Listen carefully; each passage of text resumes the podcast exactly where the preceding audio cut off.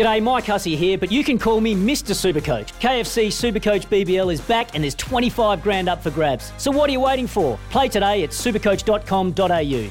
T's and C's apply. New South Wales authorisation number TP slash 01005. Time on with Jack Everett.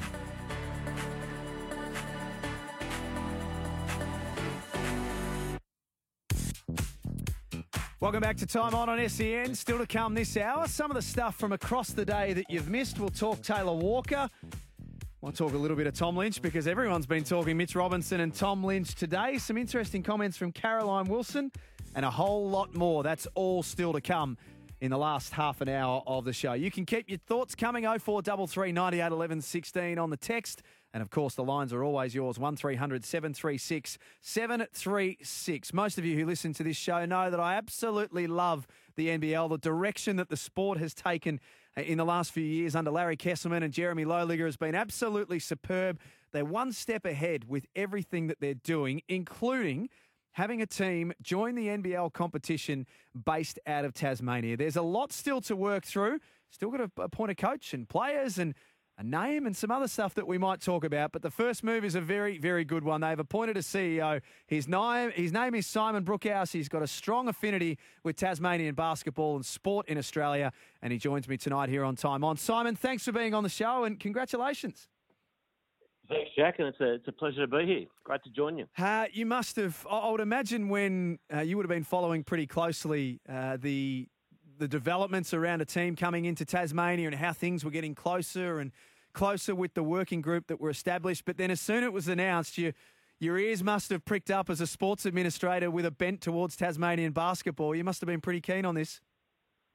Oh, absolutely. I mean, I think it's just a, it's an exciting opportunity for sport in Tasmania, not just basketball. I think sport in general to actually follow the NBL and the growth that, as you mentioned, Jeremy and, and Larry have been able to achieve, and, and now have a team in Tasmania that will be Tasmania's own uh, in a national national competition and on the international media. I just uh, it's really exciting and an opportunity too good not to look into.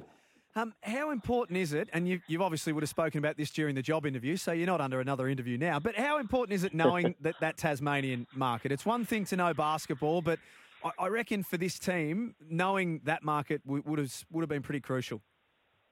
Yeah, I think that's fair, Jack. I think there's a lot of nuances in Tasmania, as many know, with the, the sort of the northwest, the north, and the south, and trying to bring all of them together is really important. And having been involved with uh, basketball down there, um, you get a really good understanding of that. There's a great rivalry in the, the NBL one between the, the northwest and, Yeah. and the Hobart teams, and so.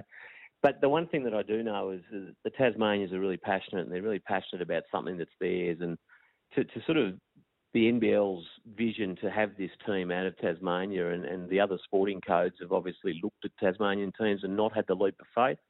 So I think that's a really great thing and it'll unify the state and I'm really hopeful that everybody's going to get behind it and um, really support as their own and, and that's the main thing. It is a Tasmanian team. It's the community we want to be involved in and we want to be successful. And have you found that? And there's an article uh, in Tasmanian papers today that Adam Smith's written about uh, the NBL being a step towards an AFL team. Obviously, we'll let the AFL do their thing when it comes to it. But have you found that there's been significant interest from from other codes who have said, "Oh, okay, you, you're going to go ahead and do this. How are you going to go about it?" Yeah, I think that's fair. I think that a lot of people have sort of sat on the fence to some to some extent and from the other codes and not made the decision. And you know, just to reiterate, the NBL's vision and, and to make that decision, I think puts them ahead of the pack. And if you look at the growth of, in the last five years of what the NBL has been able to do, year on year, it just continues to grow in every metric. So. Uh, I think they are ahead of the pack in, in taking this leap of faith, and I hope the other codes do follow and, and see what, what you know what they've been able to do and what can be successful. I've got no doubt about that. Now, the Chargers' name um, is synonymous with Australian basketball. It was it was bought back for, for NBL one, which I thought was a, a really really smart move. Just tell us about the hole that w- when the team shut down and we didn't have a, a team based out of Tasmania anymore. They were pretty emotional times, and, and you speak to a lot of people who, were involved who were emotional about it even to this day. How big of a hole did it leave not having a basketball team in Tasmania? Oh, look, I think when the, the Devils finished up in the mid 90s, I think 96 it was, and, it, it left a real hole. But one thing that's continued on with, with what was the SEABL and, and now the NBL one is at least there's been that semi professional basketball teams in Tasmania. There's still an affinity for, for wanting to be on the the national stage and in this extent the international stage. So there's no doubt it left a hole, but I don't think it. I don't think people's passion for the sport was left wanting. They had something else to grab onto with the Hobart Chargers, the Northwest Thunder, uh, the Launceston Tornadoes, who all still exist. And it's important for us to be able to work with those teams and, and with Basketball Tasmania. One of one of the major I guess, aims for this team is, yeah, we want to be successful from an NBL point of view, but we want to be successful to grow the sport in Tassie. Mm. And, you know, if we can double the numbers of Tasmanians who play basketball, that's as big an achievement for us as, as winning an NBL title. We're talking to Simon Brookhouse, the CEO of Tasmania's new NBL team. Um, there's been a, a fantastic initiative by the NBL to, to have a website set up, nbltas.com.au, if you, you haven't seen it, where you can go on and you can vote for the name. I, I, don't have the exact number, but I've told it's been an extraordinary number of votes uh, to name this team. So the, the, interest is there already. Are we getting closer? Yeah, we certainly are. Um, we, we, we closed the entries on Friday last week, and uh, there is a short list that will be published soon. I think that uh, a number of those teams were, were, were in the media last week. The Timbers, the Tridents, the Jack Jumpers, and a few others to name a few. I, so, I, like the Jack um, Jumpers personally, but that's just me. Yeah. no, no, I think I think it's great. It's a great uh, name. It's synonymous with Tasmania. I think Timbers has an uh, allegiance to Tasmania, and the Tridents also in terms of you know the three parts of Tassie: the northwest, the north, and the south. So they're all um, they're, they're all really good names, and they all actually relate to Tasmania, and yep. I think that's really important that it's the community making the decision around this. And obviously, we need to bring the brand to life, but they've all been involved. So, how, what does it look like from here? I mean, this NBL 21 is very much up in the air. We're, we're, looking at a December start, hopefully at this stage, all things being equal. But there's uh, there's a lot still to play out, and then it's it's your turn after that. So, uh, when when do you start to? I mean, there's the obvious appointments of coaches and players and all that sort of stuff, but to to have a team it's going to and a club it's going to take more than that. How do you start to go about making appointments? Yeah, sure. Look, first and foremost, we'll, we'll get the, the, some off-court staff in place. Obviously, my appointment was crucial, and there's a number of other roles that we'll be filling in the coming weeks and months. Coach is really important. I think it's um, something we will take very seriously. Our search for a coach and who can build a culture from year one, um, and then and then the next phase is obviously players. And one of the things that has to come into consideration with the fantastic support from the, the Tasmanian government, not only around the team, but the redevelopment of the, the home court being the DEC. Um, we want some Tasmanian flavour in this as well. So we'll be looking, whether it be off court staff, on court staff, players, to make sure that there is a Tasmanian influence.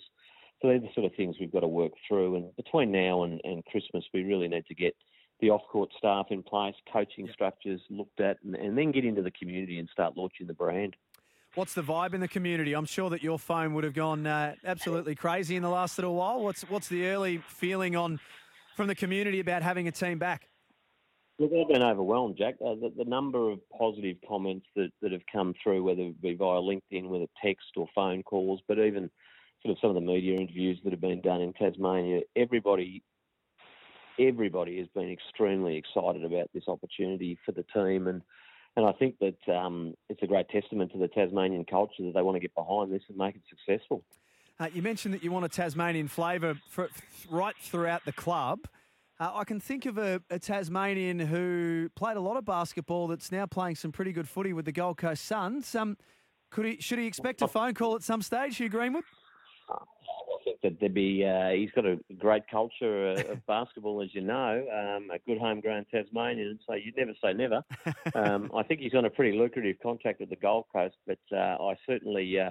It's funny you mention that because he was a name that I mentioned because um, I knew his mother um, before she passed away, unfortunately. So um, it would be fantastic to have someone of Hugh's calibre involved, but obviously he's got a contract to fulfil in the AFL. So um, we'll see what happens. Uh, I think that the move itself to, to have this team, I've been a huge advocate from the moment it was discussed. I'm, I'm so glad to see that it's come to fruition, and I'm so glad to see that you're going to be leading this uh, this basketball club forward. Simon, congratulations. Uh, look forward to working with you and interviewing and speaking with you, but uh, you've got a lot of work to do, so all the best. Thanks, Jack. Appreciate the time and uh, look forward to the journey. Simon Brookhouse, the new CEO of the Tasmanian NBL team, and it looks like we'll get a short list of names coming up in the next week or two, which is uh, very, very exciting. And to everyone in Tasmania, a lot of you listen to us here on SEN and you've been barracking and pushing for a team. The next thing you can do after this is when the team is named and when the team is ready to go for the NBL 22 season. Get behind them. Go to games, buy a membership, buy merchandise, show your love. Because you've waited this long, now it's time to get behind them. We'll come back with Want to witness the world's biggest football game? Head to iCanWin.com.au, predict Australia's score with a crystal ball, and it could be you and a friend at the FIFA World Cup Qatar 2022 semi finals, all thanks to McDonald's. Maccas, together and loving it. TNC's apply. some of the stuff that we've missed from across the day.